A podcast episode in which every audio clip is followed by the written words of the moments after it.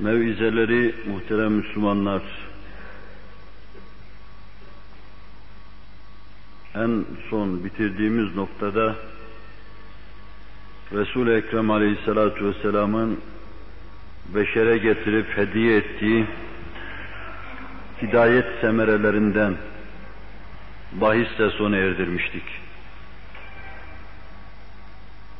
Kainatın efendisinin bütün peygamberler içinde hususi ve umumi sıfatlarını arz etmek suretiyle Muhammedur Resulullah kaziyesi etrafında, hükmü etrafında yapılan tahşidatı, yığınakları arz ediyordum. La ilahe illallah cümlesi nasıl sarsılmaz muhkem bir kaziyedir.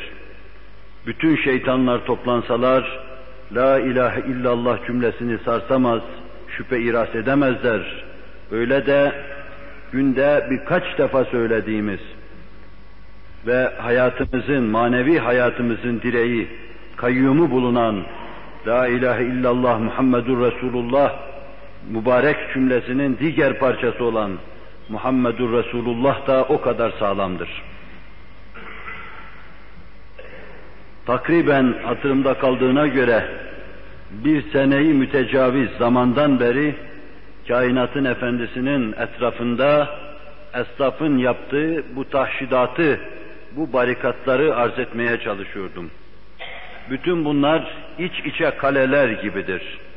Bir tanesini şüpheler, tereddütler delse, içeriye girse, gerçekten bu meselelere kulak vermiş, gönlüyle beraber bu meseleleri takip etmiş bir kimse, daha içeride, müstahkem bir kale içinde masum ve mahfuz kalacaktır. Tereddütlerin, vesveselerin eli ona uzanamayacaktır. Şeytanlar inşallahü teala ona dokunamayacaklardır. Muhammedur Resulullah rüknü pek azimdir. Bunu belki 50 cumada arz etmeye çalıştım. Ama her meseleyi arz ederken siz de gördünüz, deryadan bir katre size takdim etmeye çalıştım. Ona da bazen benim hislerim karıştı, havam, hevesim karıştı, bulandırdı renk, rengini, asrın bulanık gören insanın nazarına bulanık şeyler arz etmeye çalıştım. Bulanık olarak arz etmeye çalıştım. Bütün bunları delecek, bunların verasında olan büyük mana, kutsi hakikata nüfuz edecek, o basiretli müminler, müminlerin basireti olacaktır. Cenab-ı Hak'tan bizlere basiret ihsan etmesini dileyelim ve bundan sonraki mevizeye de öyle başlayalım. En son olarak kainatın efendisinin işaretlerini uzun istikbalde meydana gelecek, sırasıyla meydana gelecek hadiselere parmak bastığını arz etmiştim. Ve ondan sonra da Allah Resulü'nün semerelerini kısaca arz etmeye çalıştım. İyi hatırımda on semeresini arz edeceğim demiştim ama size ancak yedi tanesini arz ettim. Tevhid gibi, haşir gibi, mesuliyet duygusu gibi, adalet gibi, hak ve hakikati haykırma kimin karşısında olursa olsun, emru bil maruf gibi ve sonra basiretli itaat gibi hususları arz etmekle iktifa ettim. On dedim, yedi arz ettim. Ve bu hususu arz ederken de şu noktaya dikkatinizi çekmiştim. Her büyük insanın büyüklüğü kendi semeresiyle mütenasiptir.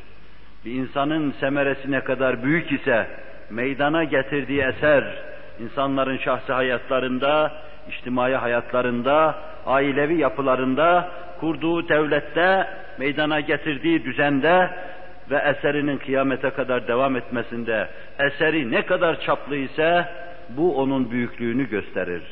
Şahsın büyüklüğü eseriyle mütenasiptir. İnsanlığın ufkunda zuhur eden pek şiddetli şimşekler görürsünüz. Bir anda insanlığı katar karıştırır, muazzam kitle hareketleri meydana getirir. Fakat sonra görürsünüz ki o tıpkı denizin yüzünde bir dalga ile mevce ile meydana gelen köpük gibi köpürür, kabarır ve söner gider. Ama kainatın efendisinin meydana getirdiği eser öyle değildir. İnsanlar çok defa cahil olarak kalmışlardır. Binaenaleyh cehaletlerini istismar eden liderler, cehaletlerini istismar eden kitleciler onların karşısına çıkmış, cazip sloganlarla karşılarına çıkmış ve onları sürüklemiş, götürmüş olabilirler. Ama bu onların büyüklüğüne değil, karşısındaki insanların küçüklüğüne delalet eder, akılsızlığına delalet eder, cehaletlerine delalet eder. Agis de kitleleri sürüklemiştir. Bir Hindu da Avrupa'da bugün kitleleri sürüklüyor. Gulam Ahmet de kitleleri sürüklemiştir. Bunların büyüklüğüne delalet etmez, tekrar edeyim. Bu sürüklenip giden cemaatlerin cehaletine mebni küçüklüğüne delalet eder. Kainatın efendisi sallallahu aleyhi ve sellem ilk planda cehaletlerinin dibine civa akıttığı bir cemaati birdenbire talim ve terbiye eder. Medeni milletlere muallim hale getirir. İnşallah Teala onun cemaatinin ahlakını ve kültürünü arz edeceğim fasılda bu hususları arz etmeye çalışacağım. Nasıl kendinden bir asır sonra dünyaya her sahada muallimlik yapabilecek Buharilerden alın da hukuk sahasında Avrupalıya şöyle dedirten büyük Ebu Hanifeleri yetiştirmiştir Hz. Muhammed sallallahu aleyhi ve sellem. İnsanlık tarihinde üç dört tane sima tanıyoruz ki beşer bunların topuğuna yetişecek adamı henüz yetiştirmemiştir. Hikmette batılı diyor bunu. Hikemi ataiye sahibi Ataullah İskenderani. Hukukta Ebu Hanife'nin çapında insanlık henüz bir fakih bir hukukçu yetiştirmemiştir. Batılı bunu söylemektedir. Falan sahada, ledünniyatta İbni Arabi gibi bir insan Avrupalı henüz yetiştirememiştir. Bunlar Hz. Muhammed Aleyhisselatü Vesselam'ın bir asır sonraya uzanan eliyle terbiye ettiği terbiye gerdeleridir. 14 asır sonrasına da eli yetişir. O nurani elle Cenab-ı Hak bizi de terbiye etsin, Habibi edibinin terbiye gerdesi kılsın inşallah. Teala. Kainatın efendisinin semeresi ruhlu, hayatlı ve insanlar tarafından sevilen bir semeredir. Ben birkaçını arz etmek suretiyle bunların bir halitasının zihinler içinde yapılmasını düşündüm. Bir insan bir semerede mükemmel olabilir. Mesela mükemmel bir adalet nizamı getirip kurmuş olabilir. Ama bunun içinde tevhid yoksa bu bir noktaya kadar yürüyecek ve kalacaktır. Yine insanlık ezilecektir. İnsanlığın refahı, saadeti, huzuru adına ortaya atılmış sistemler vardır. Bunlardan bir tanesi de inkar esasına dayanan komünizmdir. Bu bir noktaya kadar gitmiş, iflas ettiğini ilan etmiştir beşere. Mütemadiyen bugünkülerin ifadesiyle revizyonlar yaparak kendisini kabul ettirme yolunu seçmeye başlamıştır. Bir değişme, arkasından bir değişme daha, bir değişme daha, başka türlü yaşama imkanı olmadığından teceddütler içinde varlığını devam ettirmeye çalışmaktadır kainatın efendisinin sallallahu aleyhi ve sellem getirdiği esasat içinde adaletin yanı başında tevhid vardır. Tevhidin yanı başında haşir vardır. Haşrın yanı başında emri bil maruf müeyyidesi vardır. Emri bil maruf müeyyidesinin yanında basiretli itaat vardır. Körü körüne alel amya yürüme değil. Duyarak, bilerek, hissederek, manasını anlayarak bir itaat vardır. Ve işte bunların hepsini katıp karıştırıp bu mükemmel kimyevi maddelerden kimyevi bir hasıla elde edeceksiniz. Bir mürekkep elde edeceksiniz. Ve bütününü birden ifadede Hz. Muhammed Aleyhisselatü Vesselam'ın büyük semeresi diyeceksiniz. Tek başına onun peygamberliğine delalet eder, zahir ve bahir bir şahittir. Cenab-ı Hak bunun tesirini de kalplerimizde halk eylesin inşallahü teala. Ne kadar zaman devam ettireceğimi kestirememekle beraber inşallah ta başta size söz vermiştim.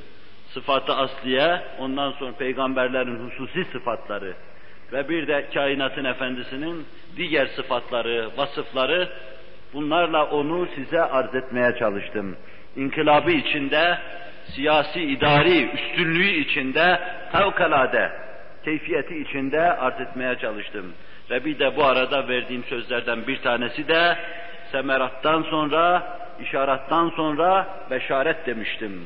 Cemi sıgasıyla eda edecek olursak buna beşaret demek icap eder. Beşaret Türkçemize de girmiş bir kelimedir, müjde demektir esasen. Daha öz Türkçe'de buna Süleyman Çelebi'nin de ifade ettiği gibi mucdu. Biz bunu biraz değiştirerek müjde deriz. Kainatın efendisi, bütün kainatı ilgilendirir bir zat olduğundan, kendisiyle bütün kainat alakadar olması itibariyle, o dünyaya teşrif etmezden evvel kendisiyle bütün insanlık alakadar idi. Zayıf dahi olsa, ta Hazreti Adem'den Hazreti Nuh'a, ondan Hazreti Musa'ya kadar bütün peygamberler Hazreti Muhammed Aleyhisselatü Vesselam'la ilgilenmiştir. Kadı İyaz, Hazreti Adem'in kainatın efendisinin adına yaptığı tevbesini şöyle anlatır. Bir gün o mezellesi neticesinde Hazreti Adem bir zelle yapmıştı. Bir suçmuş ve düşmüştü. Bir noktada Allah'ın emrine itaatteki incelik bir zuhulle kavranamamıştı. O Allah'ın safisiydi. Allah ona safiyullah diyor. Nebiler içinden, insanlık içinden seçtiği ilk insandır. Ve bütün beşerin babasıdır. Bununla beraber en safi kimselerin dahi sürçebileceğini Hazreti Adem'in sürçmesiyle gösterdi. Kainatın efendisi Buhari'deki bir hadis-i şerifte bu noktaya parmağı basar şöyledir. Hazreti Adem, Hazreti Davud aleyhisselama 40 senelik bir ömür vermişti. Ve vefat edeceği dakikadan evvel, 40 sene evvel, hayatı kendisinden istendiği an benim daha 40 senem var demişti Hazreti Adem. Melek de ona hatırlatmıştı. Sen 40 senelik ömrünü Davud'a verdin. Hazreti Adem de bunu hatırlamış ve ruhunun melek tarafından alınmasına razı olmuştu. Allah Resulü bu vakayı naklettikten sonra şöyle buyuruyor. Adem unuttu, evlatları unuttu. Adem hata etti, evlatları da hata etti. Nisyan insanlığın mahiyetinde nasıl vardır? Öyle de li hikmetin, insanın mahiyetinde hata da vardır.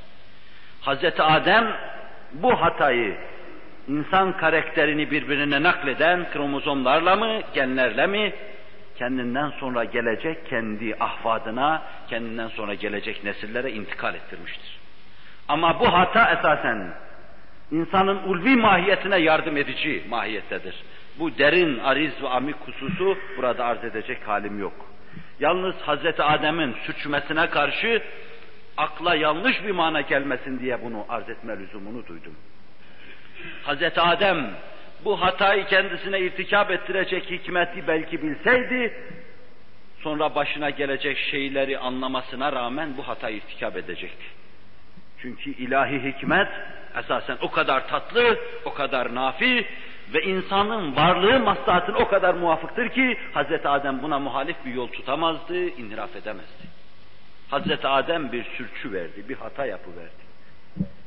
Allah Celle Celaluhu ondan tevbe istedi. Adem tevbe edecekti. Nasıl şeytanın tevbesini istedi, şeytan tevbe etmedi. Ben ondan daha hayırlıyım dedi. Adem'den de tevbe istedi. Adem Allah'a tevbe etti, döndü. Ve işte bu hususu arz ediyor. Cenab-ı Hakk'ın isminin yanında La ilahe illallah bizde de öyledir. Lafz-ı celalle biten bu kelimenin bittiği noktada Muhammedur Resulullah başlar. Nasıl zatını Allah zatına mirat edinmiştir. Nasıl Hz. Muhammed'de Allah mütecellidir. Celle Celaluhu ve sallallahu aleyhi ve sellem. Öyle de Allah Celle Celaluhu Hz. Muhammed'in ismini kendi ismine karin yapmıştır. Zati kurbiyetine delalet etsin diye. Zatım nasıl zatına yakın, ismim de öyle ismine yakın demiş. La ilahe illallah, lafz-ı celalin bittiği yerde Muhammedur Resulullah'la ikinci cümleyi başlamış, devam ettirmiştir. Hazreti Adem gibi şanı yüce ve basiretli bir peygamber. İşte bu yazıyı görüverdi cennetin kapısında. O zaman ellerini açtı ulular ulusuna, Allah'ım Hazreti Muhammed hürmetine benim tövbemi kabul et. Kadı Yaz anlatıyor. Sen onun geleceğini ve onun şanının yüce olduğunu nereden bildin? Gördüm ki zatına onu karin yapmışın. Gördüm ki ismini onu karin yapmışın. Anladım ki nezdi üluhiyetinde makbul bir insandır. Hazreti Adem kainatın fahrının müjdesini vermiştir. Hazreti Nuh onun müjdesini vermiştir. Hazreti Musa onun müjdesini vermiştir. Hazreti İsa onun geleceği müjdesini vermiştir. Ve işte inşallah bu önümüzdeki birkaç derste bu hususları size arz etmeye çalışacağım. Çeşitli İncil nüshalarından, Tevrat'tan, Zebur'dan kainatın efendisine bakar, birkaç ayeti, birkaç hususu arz etmek suretiyle geçmiş peygamberlerin kainatın efendisiyle ne kadar alakadar olduğunu göstermeye çalışacağım. Hususiyle takriben bin sene evvel Avrupa'da bulunan Barnaba İncil'inde kainatın efendisinden çok açık ve seçik olarak bahsedildiğini göstermeye çalışacağım ilerideki derslerde inşallah. Kur'an-ı Kerim geçmiş peygamberlerin ve kitapların kainatın efendisinden haber verdiğini söylüyor. Esasen kainat kendisiyle alakadar olan bu zattan sadece peygamberler değil, cinler haber veriyordu, şeytanlar haber veriyordu, kahinler haber veriliyor, veriyordu. Şık gibi, satıh gibi kahinler Hz. Muhammed Aleyhisselatü Vesselam dünyaya teşrif etmezden evvel kainatın efendisinden haber veriyorlardı. Bu kainlerden birinin yanına gidip İranlı devlet reisinin gördüğü rüyayı nakleden birisine kahin rüyanın tabirini anlatmış. Hazreti Muhammed'in zuhur edeceğini anlatmıştı. Ondan sonra Sasanilerin yıkılacağını, dünyada artık o hüküm fermi olacağını anlatmıştı. Ve onun arkasından da şöyle demişti. Bundan öte artık benim vazifem yok, ben de öleceğim demektir. Bu zatın vücudunda hiç kemik yoktu bir hilkat garibesiydi. Bugün de olur böyle. Vücudunda kemik olmayan insan. Hep yatalaktı bu insan doğduğu günden itibaren. Bir vazifesi vardı. Kainatın efendisinin zuhurunu gösteren bir rüyanın tabiri. Rüyayı tabir ettikten sonra Abdülmesih'e şöyle dedi. Bundan öte artık ben yaşayamam. Benim vazifem bundan ibaretti. Bitirdim, gidiyorum demektir ben. Ve birkaç gün sonra da vefat etti. Kainatın efendisi o günlere müsadifti dünyaya teşrif buyurdular. İşte o zaman Sava Gölü kurudu, o zaman ateşkedelerin ateşi söndü, zayıf rivayetlerle nakledilse bile omuz omuza verdiği zaman kuvvet kazanacak bu rivayetler, kainatın efendisiyle bütün kainatın alakadar olduğunu gösteriyor. Beşaret ise biz bunu daha ziyade peygamberlerin haberleri şeklinde anlıyoruz. Bu hususu, derin hususu arz etmeden evvel Kur'an-ı Kerim'in ve bir kısım hadislerin bu mevzuda bize anlattığı şeyleri mukaddeme mahiyetinde arz edeyim. Evvela Kur'an-ı Mucizül Beyan'da Hz. İsa'nın şu sözü naklediliyor bize. Ve iz qâle İsa ibn Meryem ya beni İsrail Meryem oğlu Hazreti İsa İsrail'e şöyle dedi. Yahudi evlatlarına, esbat Yahudiye şöyle dedi. İnni Rasulullah ileykum. Ben size Allah tarafından daha evvel gelen peygamberler gibi bir peygamberim diyordu. Hazreti Musa gibi, Hazreti Davud gibi, Hazreti Süleyman gibi. Ve mübeşşiren bir Rasul. Bir de benim vazifem onlardan farklı benden sonra gelecek Nebi tebşir etmektir. Ye'ti min ba'di, benden sonra gelir. İsmuhu Ahmet, ismi de Ahmet'tir onun diyordu. Bu Kur'an-ı Kerim'in bir suresiydi.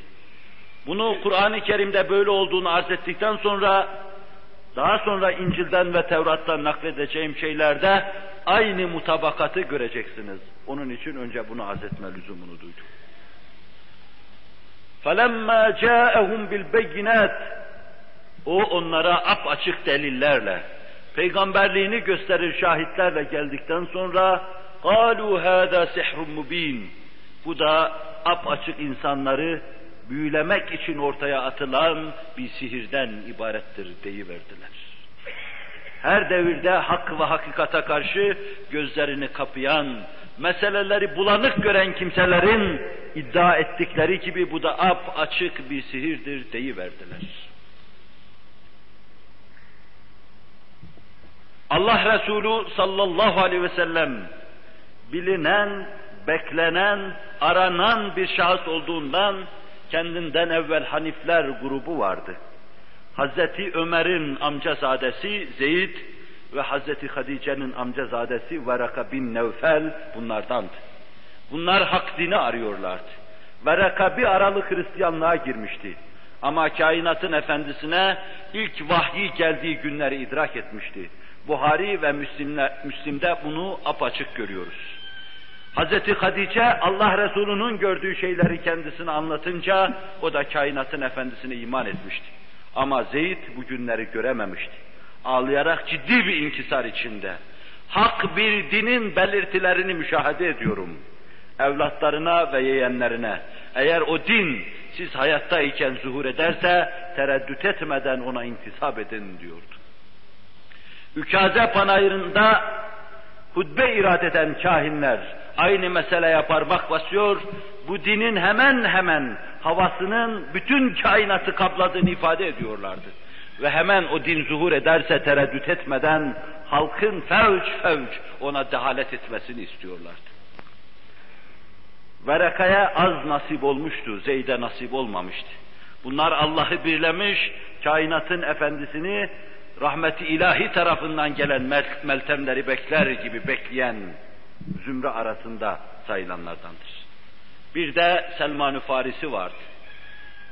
O İslam devrini gördüğü için muhadremindendi. Daha evvel kainatın efendisine inanmış, onu aramış ve sonra kainatın efendisini bulmuş, kainatın efendisinden sonra çok uzun yaşamış, uzun ömürle muammer bir zattı. Hatta İbni Esir gibi bu mevzuda mevsuk zatlar rivayet ettiği şey mevsuk olmasa bile 250 sene, 300 sene yaşadığını iddia eder. İddiadır diyorum buna. Çünkü dirayet bakımından vakanın tenkit edilecek tarafları vardır. Selman-ı Farisi alimden alime intikal ediyordu. Bir zata hizmet ediyordu senelerce.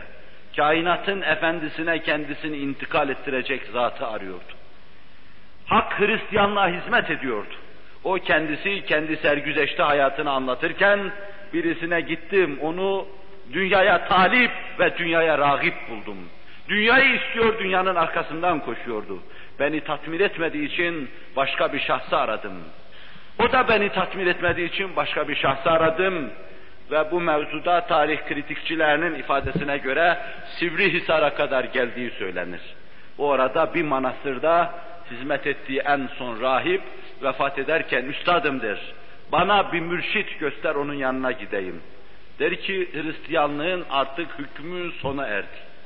Çağlayanlar gibi musluklarından sular akıdan bu çeşme artık kurudu. Belki yalakları bundan sonra şu devirde bir kısım müesseseler bu hale geldiği gibi kurbağaların, kaplumbağaların cirit oynayacağı bir yer olacaktır. Ben sana bir hususta delalet edeyim ki fevt etme git oraya. Mekke taraflarında, Hicaz'da ahir zaman peygamberi zuhur edecek. Onun için o Mekke'ye doğru gelmişti. Mekkeli müşrikler tarafından esir edilmişti. Pek çok kimse tarafından alınmış, satılmıştı. O esnada kainatın efendisi de Medine'ye teşrif edivermişti. Selman'ın Farisi hiç tereddüt etmeden bir kısım emarelerle, bir kısım nişanlarla kainatın efendisine dehalet etmiş, Müslüman oluvermişti. O kadar Müslüman olmuştu ki soyunu, sopunu, hasebini, nesebini, her şeyini unutmuş. Milletini, milliyetini, cibilliyetini, her şeyini unutmuş. Sen kimin oğlusun diyenlere ben Selman İbni Müslim derdi. Müslümanın oğlu Selman'ım. Babam benim Müslümanlıktır demek istiyordu. Anam Müslümanlıktır benim demek istiyordu. O her şeyiyle kendisini Müslümanlığa mal ediyor.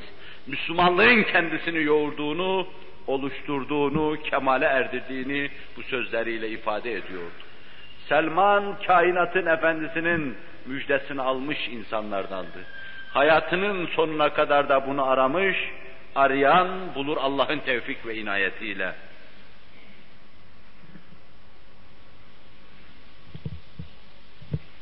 Bu hususu sadece o gün Nebiler Nebisini sallallahu aleyhi ve sellem aklı başında olan insanlar tarafından intizar edildiğini göstermek için arz ettim. O beklenen bir insandı. Şu devirde de canı dudağına gelmiş bizler çok bekliyoruz ama Allah lütfedip imdadımıza irsal buyursun ruhaniyetini. Ondan uzak, ona karşı yabancı yaşadığımız hayat bizi rahatsız etmekte, tedirgin etmektedir. Onun mübarek kokusunun kokmadığı, mübarek adının anılmadığı, manasının şerh edilmediği bir hayat, melun bir hayattır. Matrut bir hayattır, merdut bir hayattır. İşte bu hayat bizi tedirgin etmektedir. 600 milyon Müslüman yaşadığı halde peygamberini tanımayan başıboş cemaatin hayatı matrut bir hayattır. İnşallah bu halden bıktığımız an, bıkkınlık gösterdiğimiz an Hz. Muhammed Aleyhisselatü Vesselam'ın ruhaniyetinin Selman'ın imdadına koştuğu gibi imdadımıza koştuğunu göreceğiz. Cenab-ı Hak imdat resan o zatı imdadımıza göndersin inşallah Teala. Kainatın efendisi kendisine inanan, iman eden, inanmayan, iman etmeyen kimseler tarafından zuhuru biliniyordu.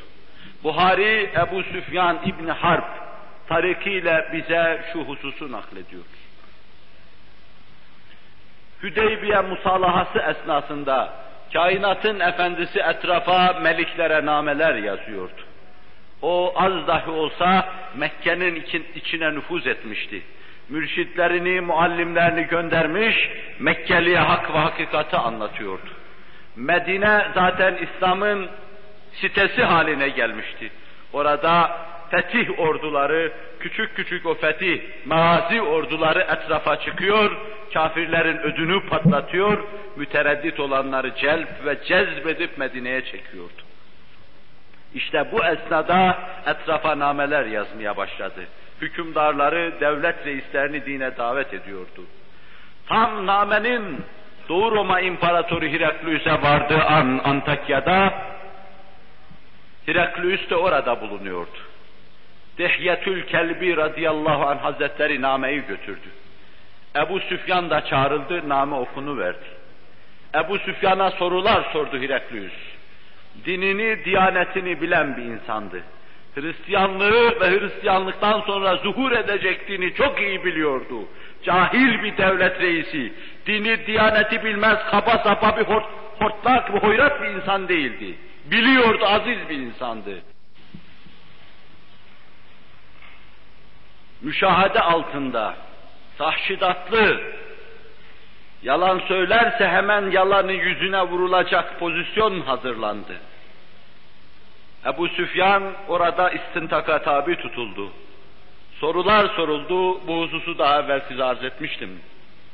Ebu Süfyan da sorulan sorulara cevap veriyordu. Ve her cevap verilişte Heraklius şöyle diyordu, doğru, bütün peygamberler de öyledir. Doğru, bütün peygamberler de öyledir. Doğru, bütün peygamberler de öyledir, sözüyle tasdik ediyordu. Altı yedi tane soru, doğru, bütün peygamberler de öyledir, sözüyle mühürleniyordu. Heraklius iman edecekti. Ama peşhani reisler, papazlar, oradaki rahipler onun iman etmesine engel oldular. İmanını ishar etmesine engel oldular. Halkı tahrik ettiler halk içinde teşviş hasıl ettiler ve derken toplu halde Hz. Muhammed Aleyhisselatü Vesselam'ın dinine girilemedi. Hikmeti ilahiydi bilemiyoruz. Hristiyanlığın başıydı o. Ama hikmet nasıl bir hat takip etti, aklımız ermiyor, bilemiyor ve susuyoruz bu noktada. Heraklius sözlerinin sonunda şöyle dediğini duyuyoruz. لقد كنت أعلم أنه خارج نبي ولم أكن أظن أنه منكم ben katiyen böyle bir peygamberin, şanı yüce bir nebinin zuhur edeceğini biliyordum zaten. Ama Arapların içinden zuhur edeceğini bilmiyordum. Ben zannediyordum ki başka aziz bir milletten çıkar. Zavallı bilemiyordu ki Allah bazen azizden zelil çıkarır, bazen zelilden de aziz çıkarır. Bazen ölüden diri çıkarır, bazen diriden ölü çıkarır. Bazen ölmüş bir milleti hayata mazhar eder, bazen hayata mazhar olan bir milleti imate eder, öldürür, hakile yeksan eder. Ben onun zuhur edeceğini biliyordum. Nebi olarak arzı didar edeceğini biliyordum ama sizden zuhur edeceğini bilmiyordum demek suretiyle bir yığın insanın içinde kainatın efendisi gelmeden onun geleceğini Mekke'de Faran dağlarında, Mekke dağlarında, Betha Vadisi'nde zuhur edeceği herkes tarafından biliniyor ve teslim ediliyordu ama peşin hükümlerden, muhkem kaziyelerden kurtulamayan beşer, Hz. Muhammed Aleyhisselatü Vesselam'ın nurundan istifade edemediler. Bu beşerin hayatında değişmeyen bir hakikattır. Biz de bugün bu türlü kaziyelerin, bu türlü kanunların tesiri altında verdiğimiz hükümler daima malul, daima illetli, daima hastalıklıdır. Allah basiret ihsan eylesin. Peşin hükümlerden bizi kurtarsın. Safiye binti Hüyey ibn Ahtab bu Nebiler Nebisi'nin zevcesiydi. Hayber Harbi'ni müteakip Allah Resulü sallallahu aleyhi ve sellem aldığı esirler arasında bunu da görüyoruz. Daha sonraki devirlerde o kainatın efendisini görmüş, içindeki bütün ukdeler silinmiş, Arap'ın ifadesiyle Galile'yi sadrına şifa olmuş Hz. Muhammed Aleyhisselatü Vesselam'ın mübarek rüyeti, cemali müşahede edilmesi onun için her şey olmuştu. Hazreti Safiye şöyle anlatıyor bir hususunu. Ben Hayber'de esir edildiğim zaman kainatın efendisine getirdi verdiler. Daha evvel dehiye almıştı. Kadını onuru edebilmek için kocası, nişanlısı öldürülmüştü, babası öldürülmüştü, yakınları öldürülmüştü. Kadını onuru edebilmek için Müslümanlığa karşı olan kinini, nefretini silebilmek için doğrudan doğruya kainatın efendisinin huzuruna getirmişlerdi. Yan yana geldiğimiz zaman, yüz yüze geldiğimiz zaman nazarımda benim için insanların en menfuriydi. İçim onun için nefretle dolup boşalıyordu. Fakat onunla ülfet ve ünsiyetim kısa zaman içinde gelişince, birkaç dakika içinde benim nazarımda insanların en mahbubu, en matlubu oluverdi. O babasından, anasından, Nat'ın efendisi hakkında çok şey duymuştu. Ve bu duyduğu şeylerden bir tanesini bütün magazi yazarları bize şöyle naklediyorlar. Kainatın efendisinin Kuba'ya geldiği günü çok iyi hatırlıyorum. Medine'ye ilk teşrif ettiklerinde Kuba'da misafir kalmışlardı.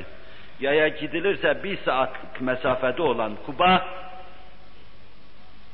Kur'an-ı Kerim'de işareten zikredilen mescitlerden birisidir. Mukaddes mescitlerden birisidir ki Allah Resulü orada kılınan iki rekat namazı bir hadis-i şeriflerinde bir umreye mukabil tutmaktadır.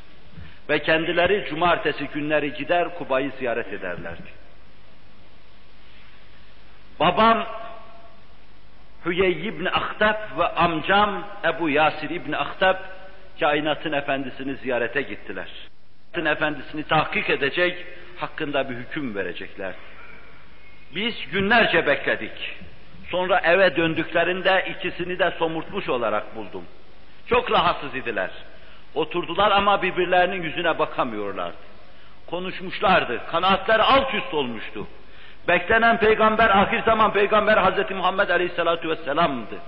Peygamberin kendi içinden zuhur etmesini bekliyordu. Aralarında konuştular. Ne diyorsun o zat hakkında biri birine diyordu. Vallahi harfiyen o diyordu. Vallahi huve huve diyor. O o harfiyen başkası olamaz. Sen nasıl düşünüyorsun? Ben de aksini söyleyemeyeceğim. İçin nasıl? Yaşadığı müddetçe onun için düşmanlıkla dolu olacaktır diyordu. Kafir kafir gayzıyla kainatın efendisini ap açık gördüğü halde bağlı bulunduğu muhkem kaziyelerden kurtulamadığı için Hz. Muhammed Aleyhisselatü Vesselam'a karşı küfür ediyordu. Onu inkara peşin karar veriyordu. Ezvacı tahiratinden bir kadın, daha sonra babasını ve amcasını anlatıyor bize. Hilafi vaki beyanda bulunmasına hiç lüzum yoktur. Babasını ve amcasını anlatıyor. Ben bu hususları size arz ederken siz de iki şey anlamaya çalışın Bir yönüyle kainatın efendisinin daha evvel müjde edilir bir zat olduğunu, Yahudinin ve Hristiyanın onu çok iyi bildiğini, Kur'ani bir ifadeyle يَعْرِفُونَهُ كَمَا يَعْرِفُونَ أَبْنَاءَهُمْ Çocuklarını bildikleri, tanıdıkları gibi onu tanırlar. Evlatlarını tanıdıkları, onun hakkındaki, evlatlar hakkındaki irfanları derecesinde onun hakkında irfanları vardır, izanları vardır diyordu. Bir yönüyle de insan çok iyi bilse dahi peşin saplandığı şeylerin kendisini nasıl inhiraf ettirdiğini anlamaya çalış. Ebu Cehil'i inhiraf ettiren husus da budur. O bizzat Mughayre İbni Şube'ye naklediyor. Mughayre İbni Şube de bize naklediyor. Vallahi ben bu zatın doğru söylediğine inanıyorum diyor Ebu Cehil. İslam'da ona Ebu Cehil denmiştir. Küfrün, cehaletin babası manasına o bu lakapla anılmıştır. Bu kadar katı, bu kadar soysuz, bu kadar yoz bir insandır. Ama ne diyor bakın, ben katiyen inanıyorum onun doğru olduğuna. Fakat Haşimiler Sidane bizden diyorlar. Mekke'nin reisliği. Sikaye bizden diyorlar. ifade bizde diyorlar. Bir de kalkar peygamberlik de bize derlerse ben buna dayanamam diyordu. Doğru söylüyor ama fakat enaniyetini aşamıyordu. Benliğini geçemiyordu. Gururdan kurtulamıyordu. içindeki beşin hükümleri atamıyordu. Hatta İslam adına çıkan çok kimseler dahi bu peşin hükmün esiridir. Bunu kafandan atabilirsen hür olursun. O zaman verdiğin hükümleri kimseye bağlı olmadan rahatlıkla verirsin. Sadece Allah'ın esiri olmak, Allah'ı anan herkesi alkışlamak, Peygamber aleyhissalatu vesselam'ı yad eden herkesi yada getirmek, kalbinde ona taht hazırlamak. Hür olur, isabetli karar verirsin, salim neticeye gidersin. Biz Hüyey ibn Ahtap'ten, Ebu Yasir'den daha kültürlü, kainatın efendisini daha iyi tanımıyoruz. Binaenaleyh onlar peşin hükümlerle nasıl tepe taklak aşağıya gittiler. Kendilerini alayı illiğini insaniyete çıkaracak, kemalata yükseltecek, merdivende yükselmekten nasıl mahrum kaldılar? Bizler de Cenab-ı Hakk'ın bizim için ihsan edeceği imkanları değerlendirme veya değerlendirmeme hususunda aynı durumda karşı karşıya bulunuyoruz. Allah yar ve yardımcımız olsun. İyi gördüğü şeyi bize iyi göstersin. Kötü gördüğü şeyi kötü göstersin. İyi, iyi olarak takdire bizleri muvaffak kılsın. Bunlar kainatın efendisini gördükleri, bildikleri, onun irfanına ulaştıkları halde fakat iman babında izana muvaffak olamayan kimselerdi. Biliyor ama fakat inanamıyordu. Pek çok yerinde dünyanın üniversitelerde ders veren ilim adamlarının ilimlerine rağmen küfür içinde bocalamaları gibi bir şey. Çok şey biliyorlar. Biz ayları, güneşleri düşünüyoruz. Allah'ın kainattaki sistem ve nizamını düşünüyoruz ve bütün bunların üstüne muhkem bir hüküm olarak La ilahe illallah Muhammedur Resulullah diyoruz. Diyoruz ki bu nizam, bu sistem bunu anlatır. Bu nizamı, bu sistemi müteala eder insan bunu söylemezse olamaz. Bir eksiklik olur diyoruz. Ama onlar bu işin ilmini yapıyorlar. Merdiven merdiven astronomide yükseliyorlar. Merdiven merdiven fizikte, kimyada yükseliyorlar. Merdiven merdiven atom fiziğinde yükseliyorlar. Ve maddede bocalayıp duran bu insanlar küfürle, küfranla geriye dönüyorlar. Başı açık yalın ayak geriye dönüyorlar. Hayret, dehşet ve dalalet içinde geriye dönüyorlar. Bizse onların gittikleri bu yollardan gidiyor ve marifet yüzmeleriyle geriye dönüyoruz. İnşallahü Teala Cenab-ı Hak kalplerimizi mamur etsin bizim. Çok kimseler onu görüyor, iman edemiyorlardı. Bir de bu peşin hükümlerden kurtulan kimseler, onlar da onun geleceğini biliyorlardı. İbn Hişam mağazisinde bize Abdullah İbn Selam'ın Müslümanlığını anlatırken şöyle diyor. Abdullah İbn Selam Yahudilerin Medine'de o gün en ileri gelen alimlerindendi. Her meseleyi gider kendisine sorarlardı. Mübeşşereden biri olarak bunu sayanlar vardır. Hiçbir şey olmasa Kur'an-ı Kerim'in hakkında söylediği şu söz yeter onun için. Ve şehide şahidun min ben İsrail. Habibi edibim, Sen peygamberliği öyle müsellem bir zatsın ki, İsrail ulemasından bizzat bile sana şehadet ediyor. Bin şahide bedel gibi bir şey bu. Diyor ki ben ağacın başındaydım, hurma topluyordum. Bir aralık Medine afakında tarrakalar çıkarır gibi kainatın efendisinin Kuba'ya teşrif ettiği haber verildi. Bense görmüştüm, geldi dediler. Birdenbire Allahu Ekber dedim. Allah çok büyüktür. Demek Peygamber aleyhissalatü vesselam geldi. Yanımda halam bulunuyordu, babamın kız kardeşi. Bana dedi ki İmran oğlu Musa zuhur etseydi böyle tekbir almazdın. Hala ne diyorsun dedim. Bu İmran oğlu Musa'nın kardeşidir peygamberlikte. Ve daha sonrasını başka birisi naklediyor. Koştum kainatın efendisinin yanına gittim. Yüz yüze geldikleri zaman simasını süzü verdi. Tepeden tırnağa kainatın efendisini süzü verdi. Ve şu yeminle hemen dehalet buyurdu. Vallahi ben bu simada yalan görmüyorum. Bu dost doğru peygamberdir dedi.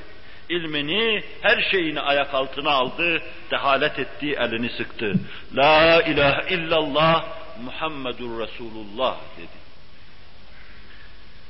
Kainatın efendisi müjde edilen bir zattı. Kur'an'ın haber verdiği gibi, hadis-i şeriflerin ifade ettiği gibi, zamanı vakti geldiği zaman, sair kitapların haberlerinin doğru çıktığı gibi, saadet aslında bu hakikati bilen pek çok zevat, Resul-i Ekrem Aleyhisselatü Vesselam'a dehalet ediyor ve İslam şerefiyle müşerref oluyorlardı. Necaşi bir hükümdar olmasına rağmen, kainatın efendisi hakkındaki malumatı, kainatın efendisi hakkındaki izana ve imana onu ulaştırıvermişti. Ona müminler hicret etmişlerdi. Başlarında Cafer bin Ebi Talip vardı. Arkadan da Amr ibn As idlal etmek, Necaşi'nin kafasını bulandırmak, Müslümanları himayeden onu vazgeçirmek için arkadan Habeşistan'a gitmişti. Çok yalanlar söyleyivermişti. Kafasını bulandırmaya çalışmıştı ama Necaşi hakikati gördüğü için ashab-ı kiram radıyallahu anhum hazaratını onlara teslim etmemişti. Onun şöyle dediğini görüyoruz. Sureyi Meryem'i Hazreti Cafer'in okumasına mukabil kendisine Hazreti Meryem ve Hazreti İsa hakkındaki malumat intikal ettirilmesini müteakip şöyle demişti. Yerden bir çöp alarak veya bir kıl alarak vallahi sizin anlattığınız şeyle benim Hazreti İsa hakkında, Hazreti Meryem hakkındaki malumatım arasında şu kıl kadar fark yoktur diyordu. Ve sonra da kainatın efendisine yazdığı mektupta Müslüman olduğunu, gelen misafirleri himaye ettiğini, ve eğer Peygamberimiz isterse Medine'ye gelebileceğini, dehalet edebileceğini yazıyordu. O, eşhedü enne Muhammedur Resulullah ve ennehu mubeşşirun bihi İsa bil İncil ev kema kal. Şehadet ediyorum ki Allah'ın Resuludur ve Hz. İsa'nın İncil'de müjde verdiği zat ancak ve ancak kainatın efendisi Hz. Muhammed Aleyhisselatü Vesselam'dır diyordu. O devir kainat onun müjdeleriyle dolup taşıyordu. İnanan, kendini aşan, enaniyetinin tahakkümünden kurtulan, devrinin kültürünün basıcılığından, baskı yapmasından, tahakkümünden kurtulan, serbest bir hürriyet havası içinde, yani hakkı esir olmak şeklinde, istediği gibi düşünen, serbest düşünen kimseler bu salim neticeye varabiliyorlardı kaderleri hakkında, mazileri, atileri hakkında verecekleri hükümleri isabetli verebiliyorlardı. O devirde bir kısım meselelerle malul kimseler isabetli hüküm veremedikleri gibi 20. asırda da pek çok kimseler isabetli hüküm veremeyeceklerdir. Hayallerinde eşhas bekleyeceklerdir. Allah Celle Celaluhu Hazretleri merhamete çok muhtaç olan bizleri merhametiyle perverde buyursun, merhametiyle terbiye edip alay illiğini insaniyete çıkarsın, esfeli safiline sukuttan masun ve mahfuz buyursun. Bir giriş sadedinde geçmiş peygamberlerin kainatın efendisinden verecekleri haberi, haberleri size arz etmeye mukaddeme sadedinde Kur'an-ı Kerim ve hadis-i şeriflerden iktibasen arz ettiğim bu girişi burada bitirip inşallah Teala Cenab-ı Hak yar ve yardımcımız olsun. İlerideki derslerde peygamberlerin verdiği müjdeleri, kainatın efendisi hakkında verdiği müjdeleri elimizdeki mevcut sabık kitaplardan misaller vermek suretiyle arz etmeyi düşünüyorum. Bu aynı zamanda kainatın efendisi için getireceğimiz şahitlerin, bürhanların sonuncusu olacaktır. İnşallah ondan sonra Mevla lütfederse, imkan bahşederse, bizi yaşattırırsa, yaşamamız hayırlıysa, ondan sonra da ayrı bir ders silsilesi size arz edip takdim etmeyi düşünüyorum. Siz dua edin, kalplerinizi tevcih edin inşallahü teala.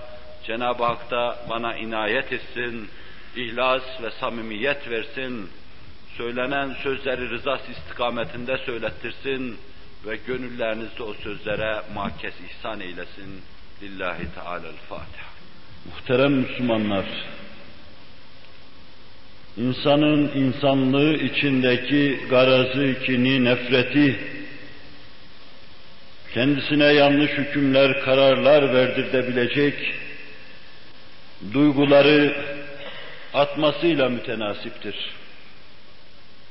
İnsan insanlar arasında yaşadığı ve fakat içi kinle, nefretle dolup taştığı, kendisine yanlış hükümler verdiren hislerin tesirinde yaşadığı müddetçe, hayatı formüle edilecek olursa şayet, kendinden dun yaşayan canlılardan farklı olmadığı görülecektir.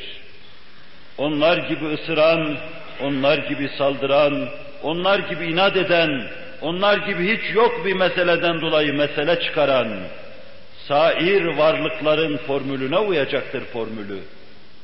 İnsanı insan yapan onun şekli değildir. Kametinin müstakim olması değildir.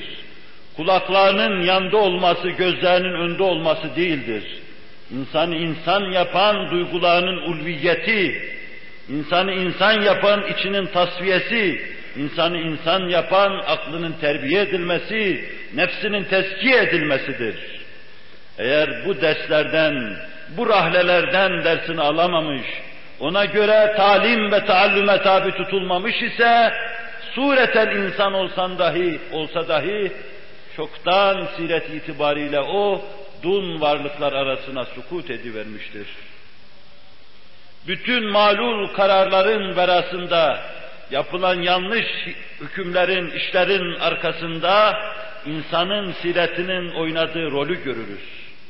Siret çok mühimdir. İnsanlara, insanların iç alemlerine göre hüküm verecektir. İnna Allah la yanzuru ila suvarikum ve la ecsamikum velakin yanzuru ila kulubikum ve amalikum. Allah içinize, sizin içinize bakacaktır. Suretinizin, dış görünüşünüzün Allah nazarında kıymeti yoktur, ehemmiyeti yoktur. İçte, içte bir temizlik, içte bir saffet elde edilemedikten sonra yanlış iş yapmadan da insan kendisini alamayacaktır. Bu meselenin birinci yönü ve birinci şıkkıdır.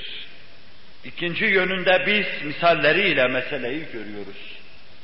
İçini aşmış esasen, kendisine hakim olmuş, Arif'in ifadesiyle nefsini bilmiş bir insan, mahiyetini kavramış bir insan, Rabbini bilme ufkuna ulaşacaktır.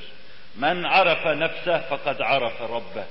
Nefsini böyle tanıyan, nefsinin yerini tayin ve tespit eden insan Rabbini bilecektir. İşte saadet asrı bu iki çeşit insanlarla karşı karşıyadır. Nefsini aşmış, aşamamış insan. Nefsini bilmiş, bilememiş insan. Uhud vakası sona erdiği zaman her şehidin, her yaralının başında gözyaşı döken bir yığın insan vardı. Bunlar arasında bir garip vardı. Başında ağlayanı yoktu, yarasının kanını silen de yoktu. O durmadan Nebiler Nebisini aramış bir insandı. Şam'da dolaşmış, Antakya'ya uğramış, Suriye'nin bütün vilayetlerini gezmiş. Sonra kendisine haber verilmiş. Kitaplarda gördüğüne göre arıyordu. Mekke'ye git demişler. Mekke'ye gittiğinde Medine'ye gitmesini söylemişler. Medine'ye geldiği gün Medine'nin içini feryat figan dolu görmüş. Uhud vakasının cereyan ettiği gündür. Medine'nin içinde çocuğundan yaşlısına kadar herkesi sarhoş eden, kendinden geçirten bir hadise olmuştu. Nebiler Nebisi'nin vefat etmesi. Bu haham Nebiler Nebisini arıyordu. Köy köy, kasaba kasaba dolaşmıştı. Yol yol onu takip etmişti. Çeşitli mehlekelere katlanmıştı. Çeşitli meşakkatler iktiham etmişti. Tam bulduğu, bulduğu noktada da kaybetmişti ona göre. Kendi kendine Medine'de karar verdi. Medine'ye kadar onu aradım ve burada buldum zannediyordum. Eğer o Uhud'da şehit olduysa artık benim yaşamamda manasızdır deyivermişti. Onu daha sonra tespit edenler ancak bize aktarıyorlar. Uhud'a gelmiş, düşmana saldırmış, Yaman savaşmış, Yavuz savaşmış ve sonra harp biterken de ağır yaralar almış yere yıkılmıştı. O, o gün sahabinin tanımadığı bir insandı. Tanımadıkları bir insan sağa sola saldırıyor görüyorlardı. Tanımadıkları bir insan düşmanlarına kılıç sallıyordu. Tanımadıkları bir insanı papaz kılığıyla, kıyafetiyle saflarında görüyorlardı. Acaba bir melek miydi bu gökten inmiş? Acaba değişik bir şey miydi? Başkaları tarafından o esnada Müslüman olmuş bir insan mıydı? Bunu öğrenmelerine vakit kalmamıştı. Harp bitmişti, herkes şehidinin başında ağlıyor, gözyaşlarıyla yıkıyordu. Ama bizim dahi, tarihin dahi adını tespit edemediğimiz bu haham, Müslüman olmuş, namaz kılmaya muvaffak olamamıştı. Müslüman olmuş ama peygamberini görememişti. Müslüman olmuş, önünde diz çöküp, elini sıkıp, La ilahe illallah Muhammedur Resulullah diyememişti. İkindiye doğru ruhun Allah'a teslim etmiş. Mübarek ruhu cennet ufuklarında şadırvanlardaki temiz güvercinler gibi kanat çırpıp uçuyordu. Ve bir başka rahip, Hanzala İbni Amir, Medine'ye gelmiş, evlenmiş, Nebiler Nebisi'nin yoluna baş koymuş. Bir harp oluyor, harbe davet ediliyor. Evde hemen ilk defa zifafa girdiği hanımının yanından o kızıyla fırlıyor. Ve Nebiler Nebisi'nin ordusuna karışıyor. Harbe iştirak ediliyor. Biraz sonra harp sona ereceği an Nebiler Nebisi ferman ediyor. Hanzala İbn Amir'i gökle yer arasında meleklerin yıkadıklarını gördüm. Gidin bir bakın diyor. Gidip yanına sokulup bakıyorlar. Hakikaten saçından sakalından yaşlar akıyor, sular akıyor. Evine gelip tahkik ettikleri an hanımı diyor ki su iktiza etmişti. Dur yıkan falan filan dedim dinlemedi. Nebiler Nebisi'nin gittiği harpten ben nasıl geri kalırım dedi. Su iktiza ettiği için orada yıkanamamıştı. Ama cennetlerden gelen cennet ırmaklarıyla Allah yıkayıvermişti. Kendini aşmış, enaniyetini ayağının altına almıştı. Hükümler onu bağlayamıyordu. Kaziyelerin tesirinde değildi. Devrinin tesirinde değildi. Allah'a teslim olursa insan devirlerin üstüne çıkıverir. Allah'a teslim olursa insan mekanın üstüne çıktığı gibi zamanın da üstüne çıkıverir. Orada mazi müstakbel yoktur. Orada bitip tükenme bilmeyen bir zaman vardır. Bir ezeliyet, bir ebediyet vardır. Ve işte bu manada insan Allah'a intisap eder. Öylesine onur ve izzet kazanır.